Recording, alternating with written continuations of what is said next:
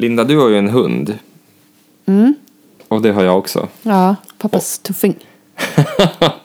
ja, just det. Det var så jag benämnde honom där i vårt första avsnitt. Ja. Nej, men, eh, och det, det här är ju våra första hundar. Så, så vi har ju under det senaste året egentligen kan man väl säga eh, fått testa på det här med, med att ha hund. Och hur skulle du sammanfatta ja, men det, det du har varit med om hittills med att Ja, men vara alltså, det är ju så intensivt. Det är ju som, nu är inte du barn ännu, men, men som när man fick barn. Det, man var ju helt upptagen och absorberad av eh, varelsen, eh, vad den gör, vad den inte gör. Och nu är ju inte en bebis än den. Men, men det jag, vad jag försöker göra är att jämföra liksom, engagemanget och känslor och allting. Det, man brukar skämta lite grann om att, att liksom, många behandlar sina hundar som barn. Och, och det är inte rätt, det ska man inte göra. Men, men känslomässigt så fyller de faktiskt en, de tar stor plats. Mm. Jämförbart med barn. Ja, men det förstår jag verkligen. Nu har inte jag några barn, men, men någonstans så, så kan jag tänka mig att man kommer känna igen känslan man har gentemot Rudolf, som min hund heter då, Mm. så när man får barn. Ja. Eh, som sagt, inte jämförbart på, på allt för många plan kanske, men, men ändå någonstans finns det likheter. Ja, men jag tycker inte man ska liksom förminska människors kärlek till hundar. Eh, och och, och liksom avfärda den som att men det är bara en hund. Är du en hundmänniska? Alltså jag har alltid trott att jag är en kattmänniska men jag är ju en hundmänniska. Jag älskar dem. Jag tycker det är så kul att betrakta dem och vara med dem och, och lära mig mycket mer. Jag har ju lärt mig otroligt mycket om hundar det här året. Jag har ju gått på så kurser och sträckkollat på hundcoachen och vad heter han? Milan Cesar? C- Cesar. Cesar Millan? ja. Jag och min man har liksom bunkrat upp med chipskalen och sträckkollat på, på hundcoachen. Och, Ja. och allt som har med hundar att göra. Och bara gått så här koppelkurs, valpkurs, vardagslydnadskurs. Du har väl också gått kurser? ja, men vi borde kanske ha gått fler. Men det tycker man ju alltid. Man blir så här, men han kan ju inte det och det går inte. Nej, men jag, jag vet inte. Nu, som sagt, jag, jag, jag har ju ingenting att jämföra med eftersom jag aldrig haft hund förut och egentligen inte haft eh, men någon vän sådär som, som har haft en hund heller som man har sett varje vecka. Utan för mig är det väldigt ny företeelse i mitt liv. Ja, men var Eh. det som du tänkte, alltså blev det som du tänkte det? Alltså jag tänker väl att, lite grann som du var inne på, att det är... Alltså jag, vill verkligen inte få det här att låta något ne- som negativt. Och, och det är det väl inte, men det tar ju mer tid och energi än vad man kanske föreställer sig. Ja, man ska inte underskatta det. Nej, verkligen inte. Utan det är verkligen någonting som ja, men ställer om livet är väl att ta i. Men, men någonstans så blir det en väldigt stor del av ens liv. Jag ställer om vardagen helt klart. Ja, Okej, det, det, det gjorde det faktiskt. Ja. Jag tror jag rasade sex kilo direkt bara för att vara ute mer och, och gå. Ja, det är ju en positiv en effekt positiv om man vill gå ner i vikt. Det är inte alla Ja, som nej, det har det problemet heller. Det kan vara tvärtom. Nej, men det tar ju jättemycket tid framförallt. Jag kommer ihåg första veckornas liksom, Mm. spring ut och in. Ja. Eh, Hade du semester då? Ja, du var ledig? Ja, jag var ledig då. Så man, jag kunde liksom vara med hunden dygnet runt. Ja. För det, det gick ju inte, alltså de kissar, bajsar, kräks, eh, äter på allt, eh, eh, bits, förstår ingenting när man försöker liksom visa dem på vad som är rätt eller fel. Alltså i början fattar de ju ingenting. Nej. Och jag kan säga att Rudolf efter drygt ett år inte fattar så mycket fortfarande. jo, nej men det gör han. Jo, men... men- Men, det är väl mer det här att man man har ju också en bild över att man vill få allting att funka direkt. Men det tar ju ett tag. Ja, för det ser ju lätt ut. Om man tittar på hundcoachen så ser ju allting väldigt lätt Ja, ut. ja, de, de, de går direkt fint i koppel och Ja, väldigt Visar ledarskap och på bygg kommunikation. Och... Ja, Kom på inkallning. Inkallning är jätteviktigt. Inkallningen måste sitta. Jo, det måste den ju. Ja, men gör den det? Nej, absolut inte. Inte på Marcello heller. Nej, och, och jag lägger all, all den kritiken mot mig själv. Ja, såklart.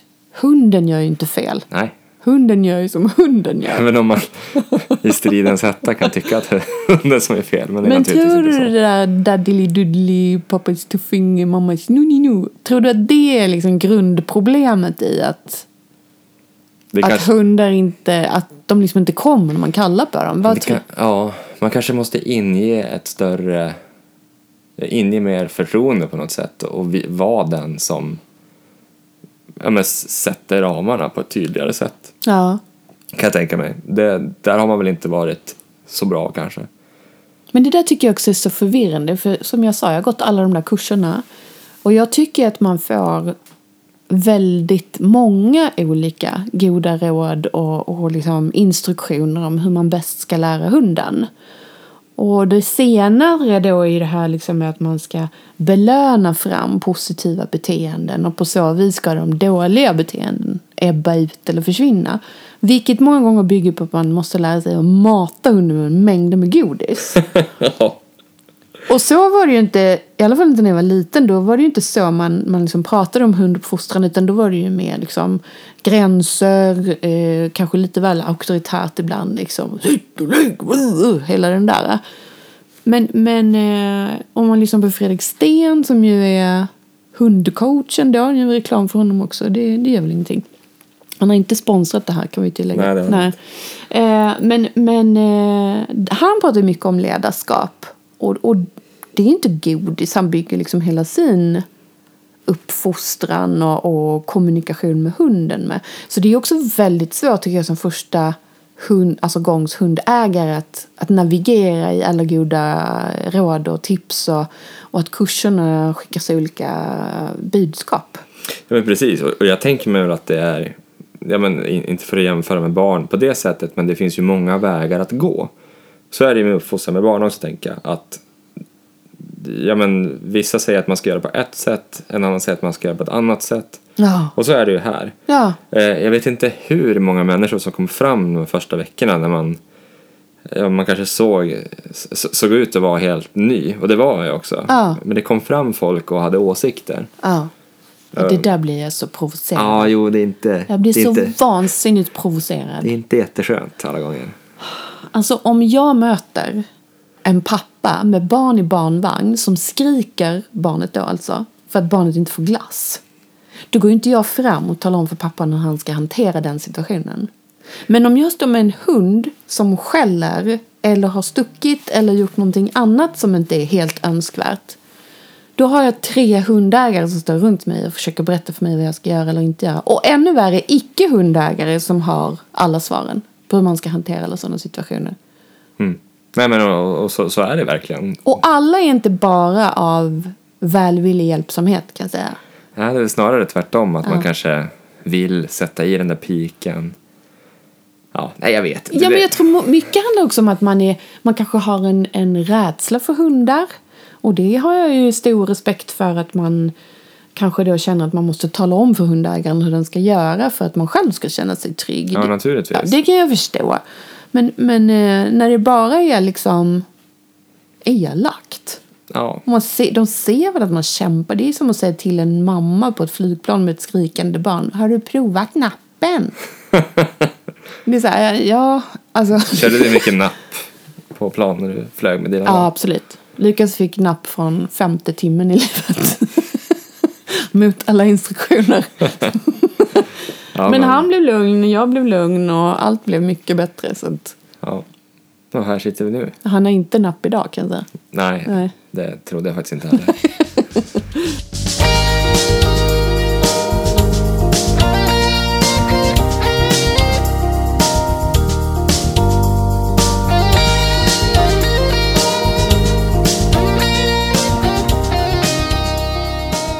Nej men du, vi, vi kanske inte ska prata allt för mycket om, om, om hur, man, hur man ska uppfostra sina hundar i, i, i och med att det här ändå är någon form av juridisk podcast. Ja, vi kan konstatera att vi inte är experter på Nej, uppfostran. nej. nej. Jag skulle absolut inte ta en hundkurs av mig själv.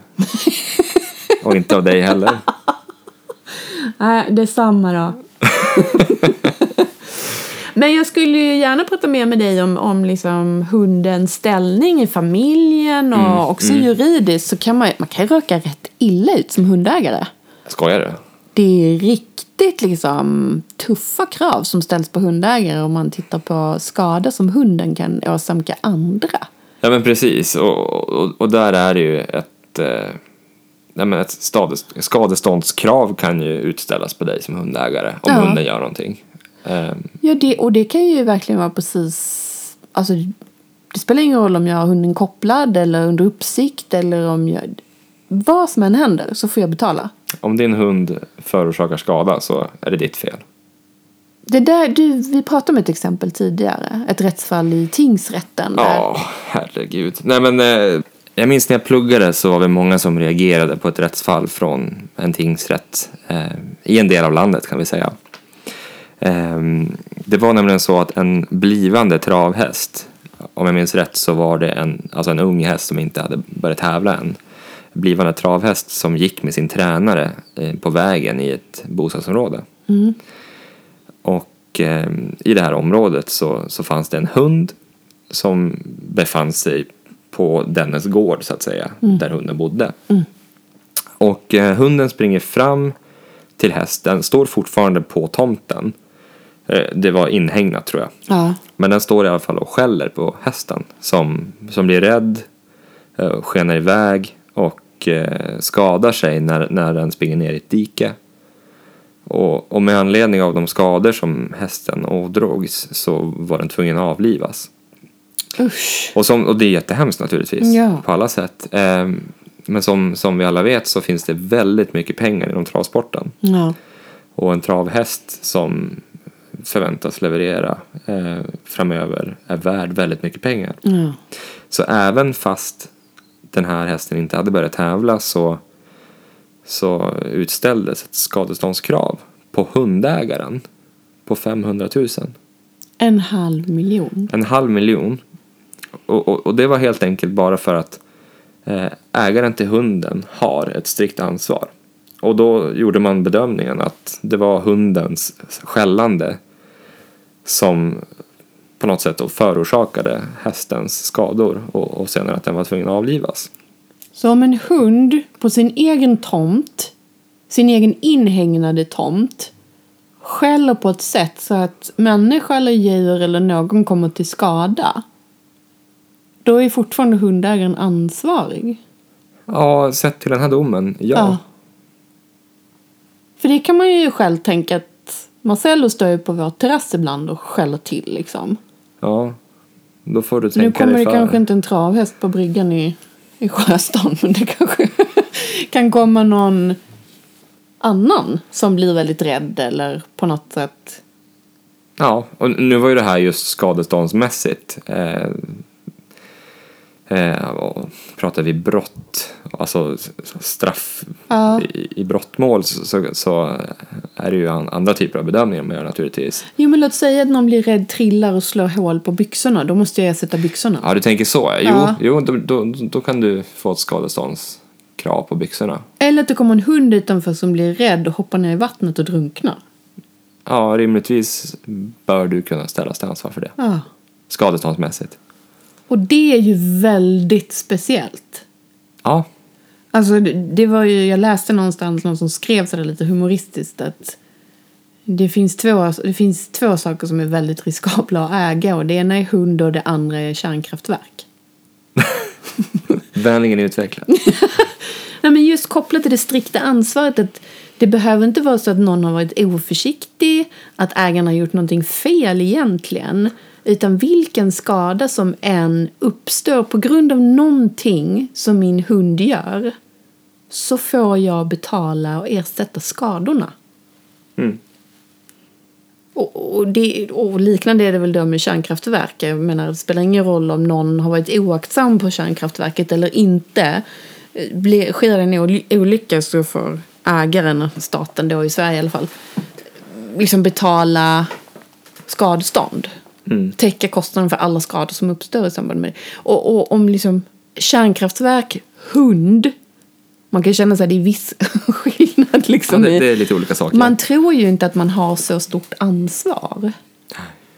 Men, men, men det är ju så att även om din hund smiter ur, ur sitt halsband ehm, eller att du tappar kopplet eller ja, vad som helst egentligen så oavsett vad den gör utifrån alla omständigheter så är du totalt ansvarig i och med det strikta ansvaret. Ja. Såvida du kan fastställa att det finns ett samband med vad min hund gjorde och själva skadan. Ja, men precis. Rent skadeståndsmässigt så måste det finnas en ad adekvat kausalitet som man brukar prata om. Ja, Eh, ett orsakssamband som just man det. kan koppla. Orsakssamband. Mm. Ja. Eh, och, och då sen i nästa steg så, så finns det här strikta ansvaret. Så att i sådana fall så står du där som hundägare och, och kan få betala ganska kraftigt skadestånd i vissa fall.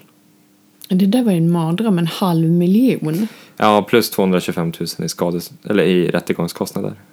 Åh, herregud. Nej, men det, det, det, det, det är ju bra att veta om naturligtvis.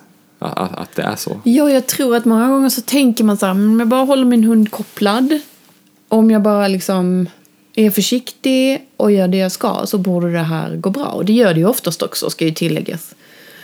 Men nog tusen har i alla fall jag, måste nog erkänna, i något sammanhang laborerat med risken att Marcello faktiskt ska skrämma någon därför att jag kanske är i skogen med honom och bedömer här kommer ingen och nu kan jag släppa honom lite lös och på så vis träna honom i ja, men inkallning till exempel som vi ju behöver träna.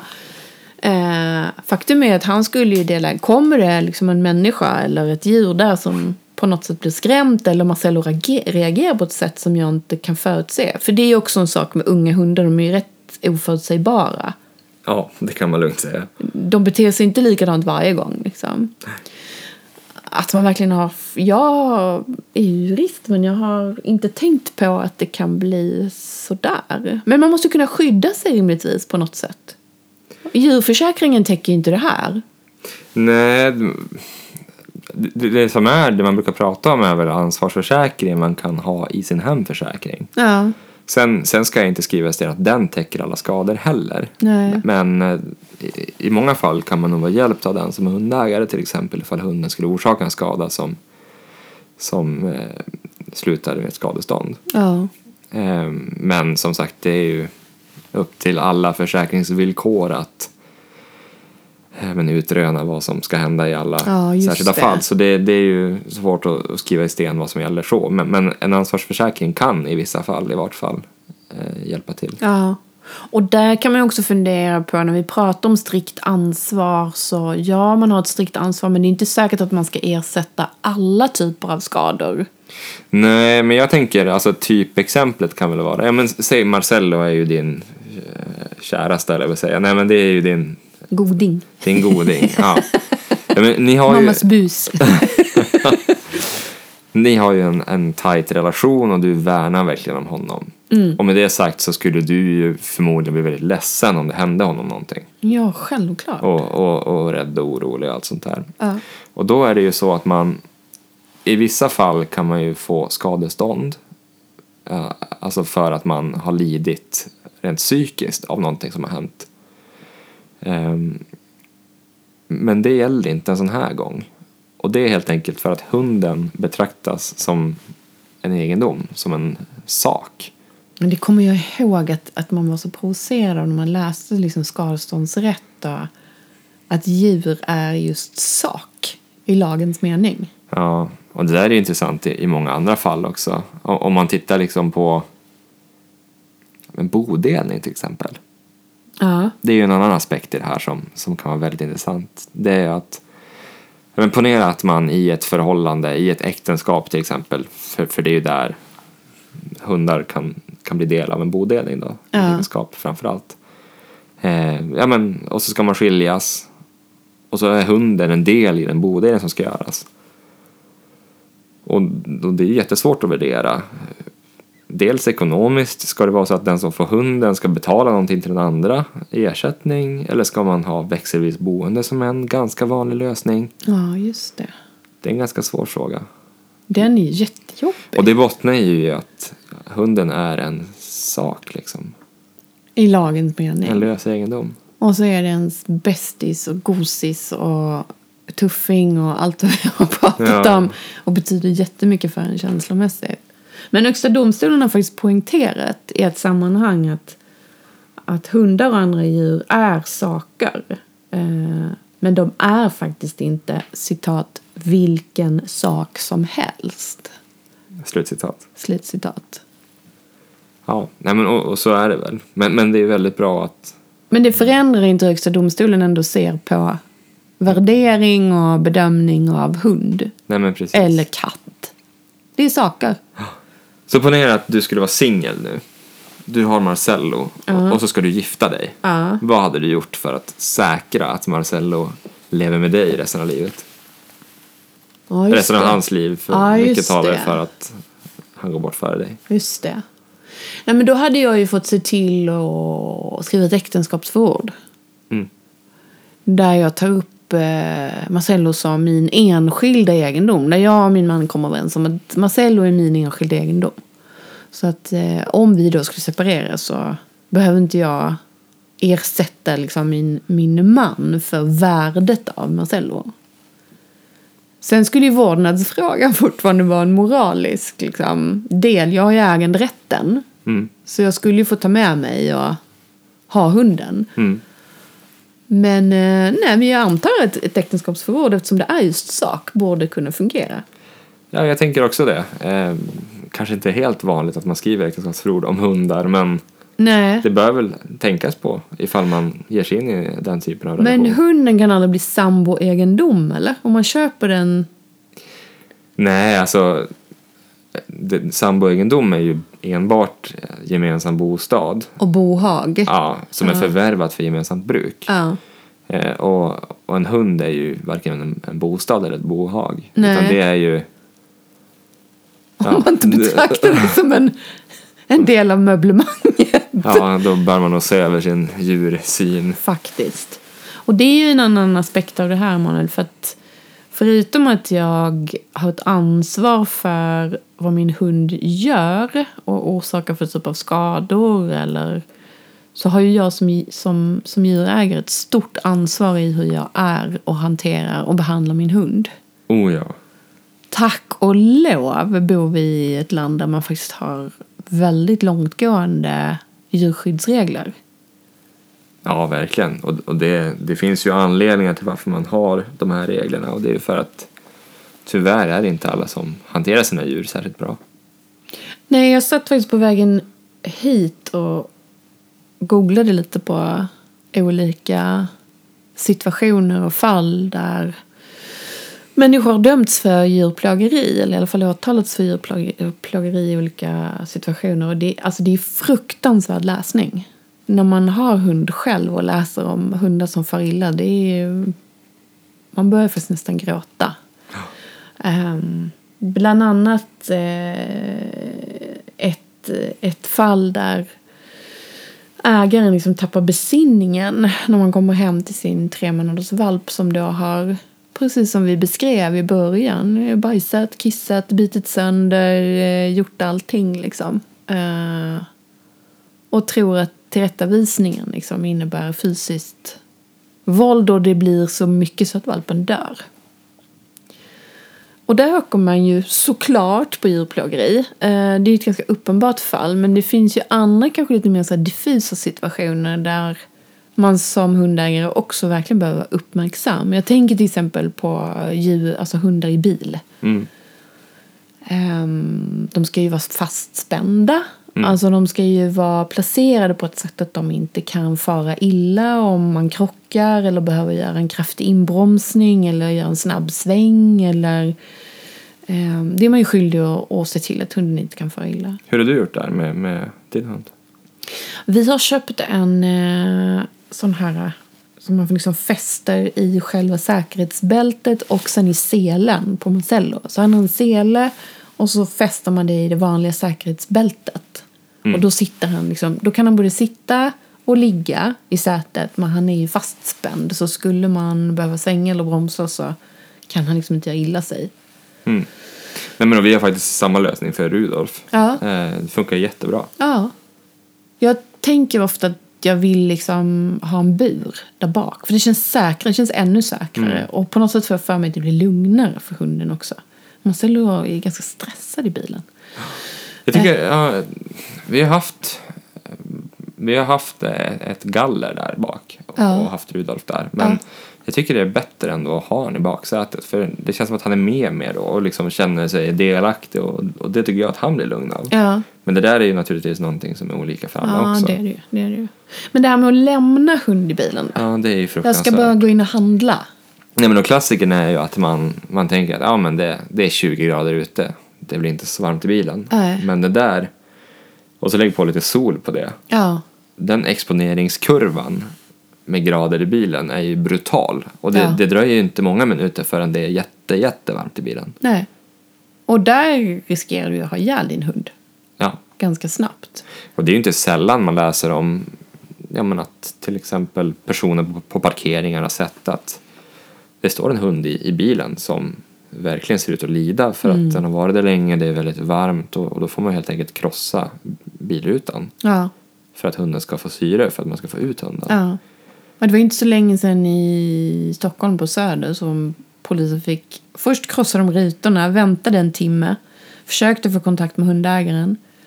Men hunden var för stor för att ta sig ut genom hund, eller genom, förlåt, eh, fönsterrutan, bilrutan. Så då fick de bryta upp dörrar och liksom lotsa ut hunden. Och den djurägaren blir såklart fälld. Eh, Ja, och dömd för djurplågeri. Med Med böter och... Ja, ja absolut. Med all rätt. Ja. Men, men ibland kan jag också tänka så här. Det finns säkert väldigt många människor som...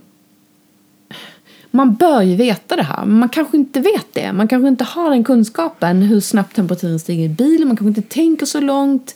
Man skulle bara in och handla 10 minuter.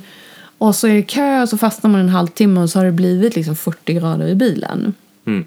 Men, men det är väl därför vi också tar upp det, för att det är så otroligt viktigt att tänka på. Ja, och någonstans, det handlar ju inte alltid om att man har en ond avsikt. Förmodligen Nej, aldrig. nej. Utan det är mer att man...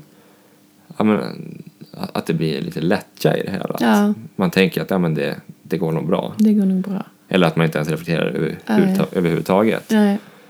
Ehm, ja, nej men det, det är hemskt när, när, när djuren far illa på det sättet. Ja.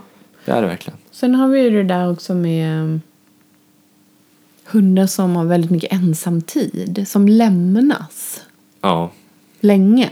Jag har ensamtränat Marcello och det har väl ni gjort med Rudolf också? ja vi började faktiskt jättetidigt med det. Ja. Att man, det, det första var ju helt enkelt att vi, det kanske var efter en, en vecka hos oss, Ja. så, så gick vi utanför ytterdörren Ja. Och stod där i en minut och så gick vi in. Ja. Och sen trappar man upp det där successivt så att men sen när han blev några månader eh, det ska ju tilläggas att man inte upp till fyra månaders ålder enligt de föreskrifter som finns inte får lämna en hund längre än en, kortare, en kort stund. Nej. Men därefter så har det gått hur bra som helst och, och, och han klarar ju var, var själv ja, några timmar. Ja. Vad Och- är det längst en hund får vara själv? Ja, det finns ju regler om det också. Ehm, Men det man brukar säga framför allt är väl att hundar bör rastas var sjätte timme. Ja.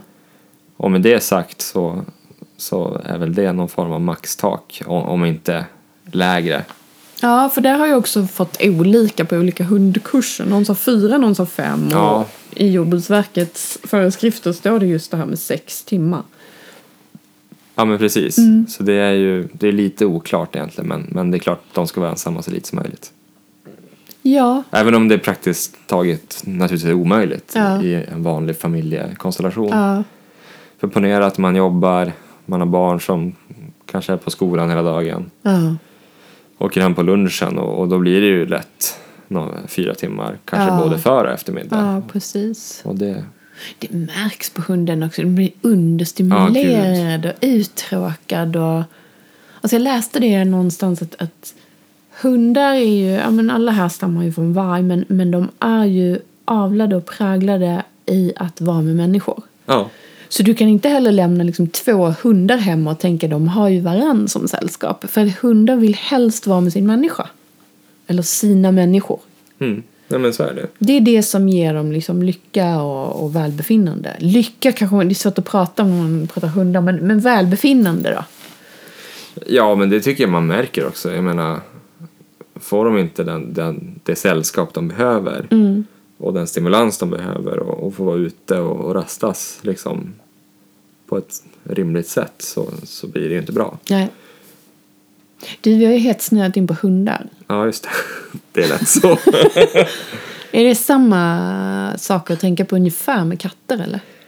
Nej, det, det är absolut inte lika strikt där. Eh, det, man, det man brukar säga är väl att en, en katt ska, ska få tillsyn två gånger om dagen. Ja. Eh, står det i föreskrifterna. De är ju mer självständiga. Jo, men det, det är ju... Nu är inte vi, alltså, vi börjar verkligen konstatera att vi är inga djurexperter på något sätt. Men, Nej, men, verkligen men inte. att det är skillnad på katt och hund, det, det Ja. kan vi nog slå fast. Vi har ju faktiskt försökt bjuda hit en djurexpert. Ja. Det gick sådär. ja. Men det viktigaste är ju någonstans att man får klart för sig vilket ansvar man har. Vilka skyldigheter man har. Ja, men, jag tycker att man har en skyldighet att, att ta reda på vilket ansvar man har. Ja. Det tycker jag är jätteviktigt. Ja. Och inte hålla på. Jag såg ett, det var någon kortfilm jag satt och tittade på där man var på en hundrastgård på Södermalm i Stockholm. Mm. Och då sitter det människor i hundrastgården och så springer hundarna såklart omkring lösa i hundrastgården. Ja. Och där är det en hund som hoppar upp. Inte på sin ägare utan på en annan person i hundrastgården och har sönder hans glasögon. Ja. Och han går fram till hundägaren och säger din hund hade ju sönder mina glasögon. Och hon resonerar att ja men du sitter i en hundrastgård, du får väl skylla dig själv. Och då var det det här liksom moraliska kring är hon skyldig att ersätta liksom, hans glasögon? Är det rimligt utifrån att han faktiskt satt liksom, i en hundrastgård och det är lite kalabalik och kaos med hundar? Får man inte räkna med en liksom, tass över ansiktet då? Ja, alltså om man bollar tillbaka till det strikta ansvaret så, Ja. så ska ju glasögonen ersättas Ja. av hundägaren. Så är det ju. Och det är väl det vi vill poängtera. Har du hund så kommer du att bli skadeståndsskyldig för det hunden gör. Ja. Oavsett om du var, inte var meningen eller det bara hände eller du är i en hundrastgård eller... Precis. Ja. Gunilla har en pudel och möter Per med hans Jack Russell på gatan. Gunilla tycker inte om andra hundar och brukar aldrig låta Sessan hälsa på andra hundar. Per har en annan bild av hundmöten och tycker att alla hundar ska få hälsa för att hans Bonzo blir så glad av att få träffa andra hundar. Gunilla försöker slinka förbi samtidigt som Per låter flexikopplet sträcka ut till sin fulla längd. När Bonzo kommer fram till Sessan biter hon honom i halsen. Blodvite uppstår och Per tvingas akut åka till veterinären med Bonzo. Per ringer sedan upp Gunilla och kräver att hon ska betala veterinärkostnaderna. Gunilla säger att Per får skylla sig själv som släppte fram Bonzo till Sessan. Vem har rätt? Vad ska Per göra nu? Ja, men vem har rätt så, egentligen? Vad, vad säger du, Linda? ja, det här är inte... Alltså det här känner man ju skulle kunna hända tio gånger om dagen. I alla fall om man bor lite mer så i stadsmiljö och träffar hundar hela tiden. Ja, men för, så är det när man är ute med hunden. Ja. Man, man möter ju hundar Ja. hela tiden. Nej, men om man tänker på vad vi har pratat om tidigare och hur det ser ut med strikt ansvar så är det ju klart att Gunilla måste pröjsa. Ja, alltså enligt den principen så är det ju solklart. Ja. Och, och Per i det läget att, att som han har rätt eh, vill han gå vidare liksom, om de inte kommer överens om det där då får han ju helt enkelt stämma i, i domstol. Vilket kan kännas så drastiskt men det är ju bara det som finns och Alltså skicka in en stämningsansökan helt enkelt. Ja, de- Om inte de kommer överens. Ja. Vilket jag tror man gör i de flesta av de här fallen. Ja. Det finns dock en liten eh, försvårande del i det här som ju inte gör det lika lätt att svara på vem har rätt. Därför att det kom ett hovrättsavgörande. Mm. Det, det är några år på nacken nu. Ja. Men, eh, men det är ju väldigt intressant. Där var det just flexikoppel. Ja, och det, man, vi kan väl säga det att flexikoppel är ett sånt där koppel där hunden själv kan man kan, man kan säga att man, man stretchar som ut kopplet. Ja, Om man inte låser det som, Precis. som hundförare. just det. Så att, och det innebär ju ofta att man kan gå längre bort från hundägaren som Ja. hund. Eller som min granne brukar säga, flexikoppel det är bara pensionärer som har till sina hundar. Han har skällt dit mig en gång när jag hade flexikoppel. Ja, men nu har du inte det längre. Han är själv 70 så det är ganska kul att han förklarar för mig att det bara är pensionärer som har flexikoppel. Ja. Men, men precis, det ger ju hunden en större rörlighet. Mm. Det kan ju vara upp till 15 meter ett sånt där Ja, flexikoppel. precis. Ja. Så, så om man tänker sig det här, att då, då kan det vara så att Bonzo i det här fallet har gått från ena sidan på trottoaren fram till Sessan ja. och Förlåt. Det är så osannolikt att, att Sessan, liksom, det är ett sånt gulligt namn, att Sessan skulle bita Bonzo så illa. Men skenet bedrar. ja, ibland. tydligen. Nej, men det konstaterar man i hovrätten att, att eh, om man använder sig av ett sånt koppel och därmed liksom möjliggör att hunden kan gå fram till en hund som, vi vet ju inte hur tydlig Sessan var, hon kanske inte ville alls. Alltså, Gunilla var kanske tydlig och Sessan var kanske tydlig men det hjälpte inte. Flexikopplet och att Per släppte ut i, i hovrätten ansåg man ju ett liknande fall då att då är Per medvållande. Ja, med anledning av att han möjliggjorde för Bonzo att gå fram. Ja. Och då halveras ju egentligen liksom, i det fallet så halverades skadeståndet. Från 60 000 till 30 000. Mm. Och på så sätt så får man väl göra en bedömning i fall till fall kan jag tänka mig. Absolut, men det var ju en skiljakt i den hovrättsdomen. För det är ju ganska, alltså det känns ju lite grann som ett avsteg i förhållande till principen om strikt ansvar. Som man håller väldigt strikt. Ja, så det måste ju vara bara en, en liksom, när man bedömer själva eh, ersättningens storlek, att det får liksom betydelse att man jämkar själva skadeståndet, men det påverkar egentligen inte själva ansvaret. Ja men precis. Men medvållande är ju medvållande. Ja, det går inte att komma ifrån. Men vad, vad drar vi för slutsatser då? Använd inte flexikoppel. Nej, det, alltså. Jag förstår inte varför man har det. Alltså, jag- jag förstår varför man har det för att det på något sätt blir enklare kanske som hundförare för att du inte behöver vara li, lika noggrann. För, för annars är det väl så att man försöker undvika att hunden drar i kopplet. Ja. Och har man ett flexikoppel så är det ju större chans att den inte gör det med tanke på den radie hunden kan Ja. röra sig mellan. Ja, Eh, Men nej, flexikoppel har man inte mycket till övers det är inte din cup of tea. Nej, jag blivit måttligt irriterad på några flexikoppel. Ja.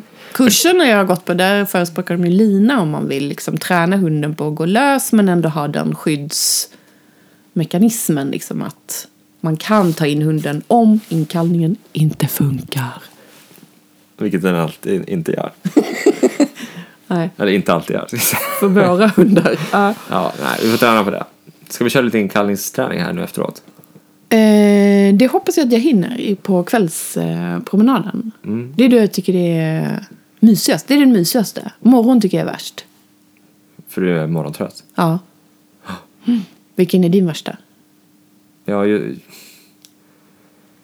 jag tycker också, alltså morgonen kan vara väldigt fin på helgen tycker jag. För då, då, har, då har man ju så mycket tid ofta Ja. och det, det är inte så stressigt. Är det en vardag så då ska man ju helst gå upp så tidigt som möjligt. Ja. och gå ut och ändå ta en ganska rejäl promenad. Ja. För det behöver Rudolf som han Ja, heter. just.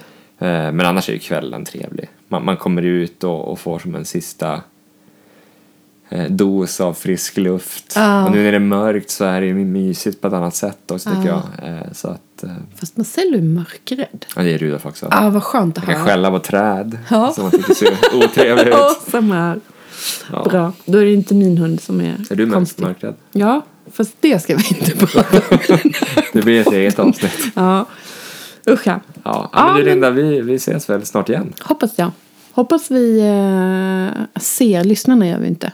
Men, men det Nej. vore kul om ni ville lyssna fler gånger. Det hoppas vi. Jag hoppas vi. Hej då. Hej då!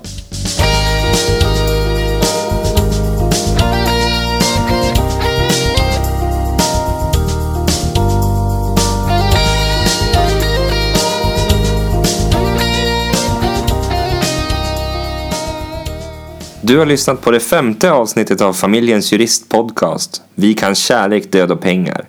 Med mig, Emanuel Otterhall och Linda Ljunggren Syding. Du har väl inte missat våra fina erbjudanden till dig?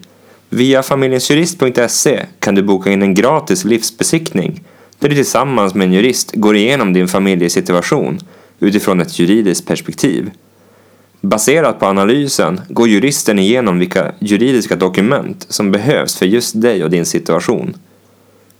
Vi kan även erbjuda rabatterade priser om 250 kronor rabatt för ett juridiskt dokument upprättat efter ett telefonsamtal med en jurist samt 100 kronor i rabatt för upprättande av handlingar via våra online-tjänster. Uppge koden podden 2018 med stort P och två D för att ta del av rabatterna. Har du några frågor? Eller vill du ventilera dina juridiska tankar? Släng iväg ett mail till podd familjensjurist.se Podd med två D. I nästa avsnitt ska vi gå in på det nya institutet som tagit Sverige med storm. Jag talar naturligtvis om framtidsfullmakter. Då gästas vi av vår eminenta kollega Lisa Karlman Fries. Missa inte det!